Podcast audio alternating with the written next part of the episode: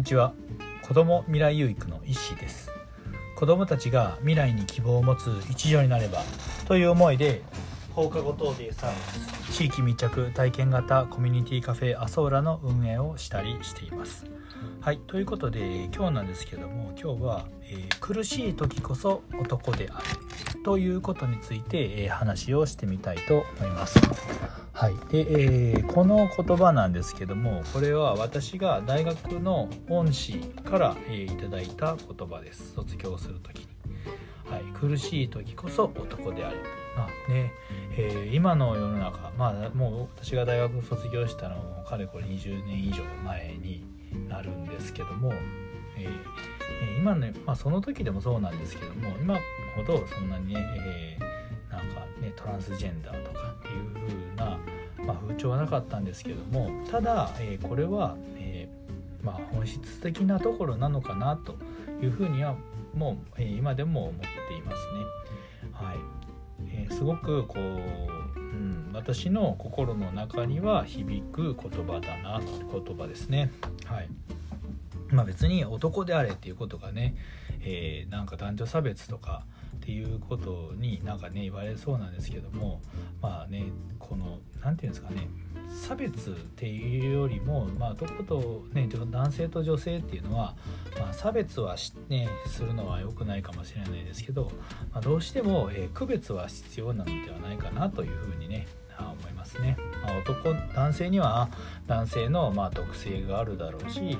女性には女性の特性があるわけですし、まあ、それを生かして、えー、まあ共生していくっていうことがね、まあ、必然的に、必要にいつの時代でもねこれは、うん、もう普遍的なものなんではないかなと思いますね。これ宇宙の法則というか、まあ、男がいれば女がいる、ね、白があれば黒があるじゃないですけど、ね、あの二用するもの、ね、2つの、えー、対比するものっていうのは、まあ、世の中にね宇宙に、え、常にあるものなのでそれを、えー、まあ、差別はするしてはダメですけども区別っていうのはねどうしてもしていかないと。その上で、えー、苦しい時こそ男であれっていうことはすごくねこう何て言うんですかね日本私のこう日本の、ね、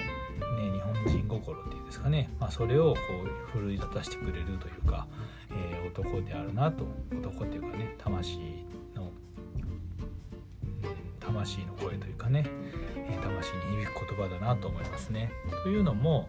まあ男っていうのは、まあ、そもそもこう何て言うんですかね、まあ、侍魂とか、えー、大和魂って言ってねなんか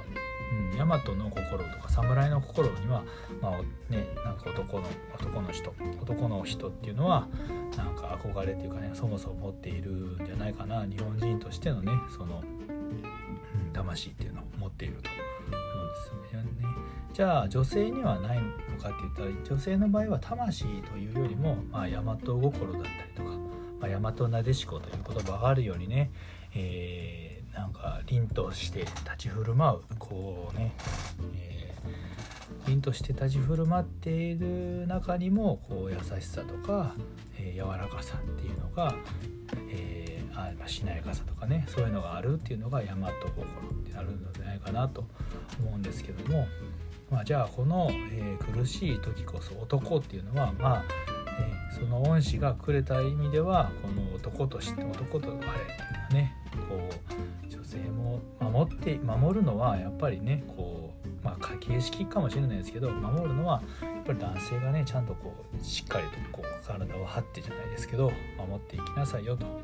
え、苦しい時に、えー、どうしてもね苦しかった男ってね弱い生き物なので苦しかったらね心折れそうになるんですよね。なのでそういう時にこそね男として、ね、しっかりと女性を守ったりだとかしなさいよという意味なのかなというふうに、えー、私は捉えていますね。なのでこの苦しい時こそ男であれ、うん、本当になんかいい言葉だなと思いますね。これは本当に苦し苦しい時こそ時とか、えー、よくね私自身思い出す言葉だなと思ってまあ今もね、えー、なんかいろろいろね苦しいことはありますけどそのこの言葉を胸に日々過ごしている時代でございます。はいということで今日は、えー、苦しい時こそ男であれということについて、えー、話をしてみました、えー、最後まで聞いていただきありがとうございます。では今日も未来有益な一日を。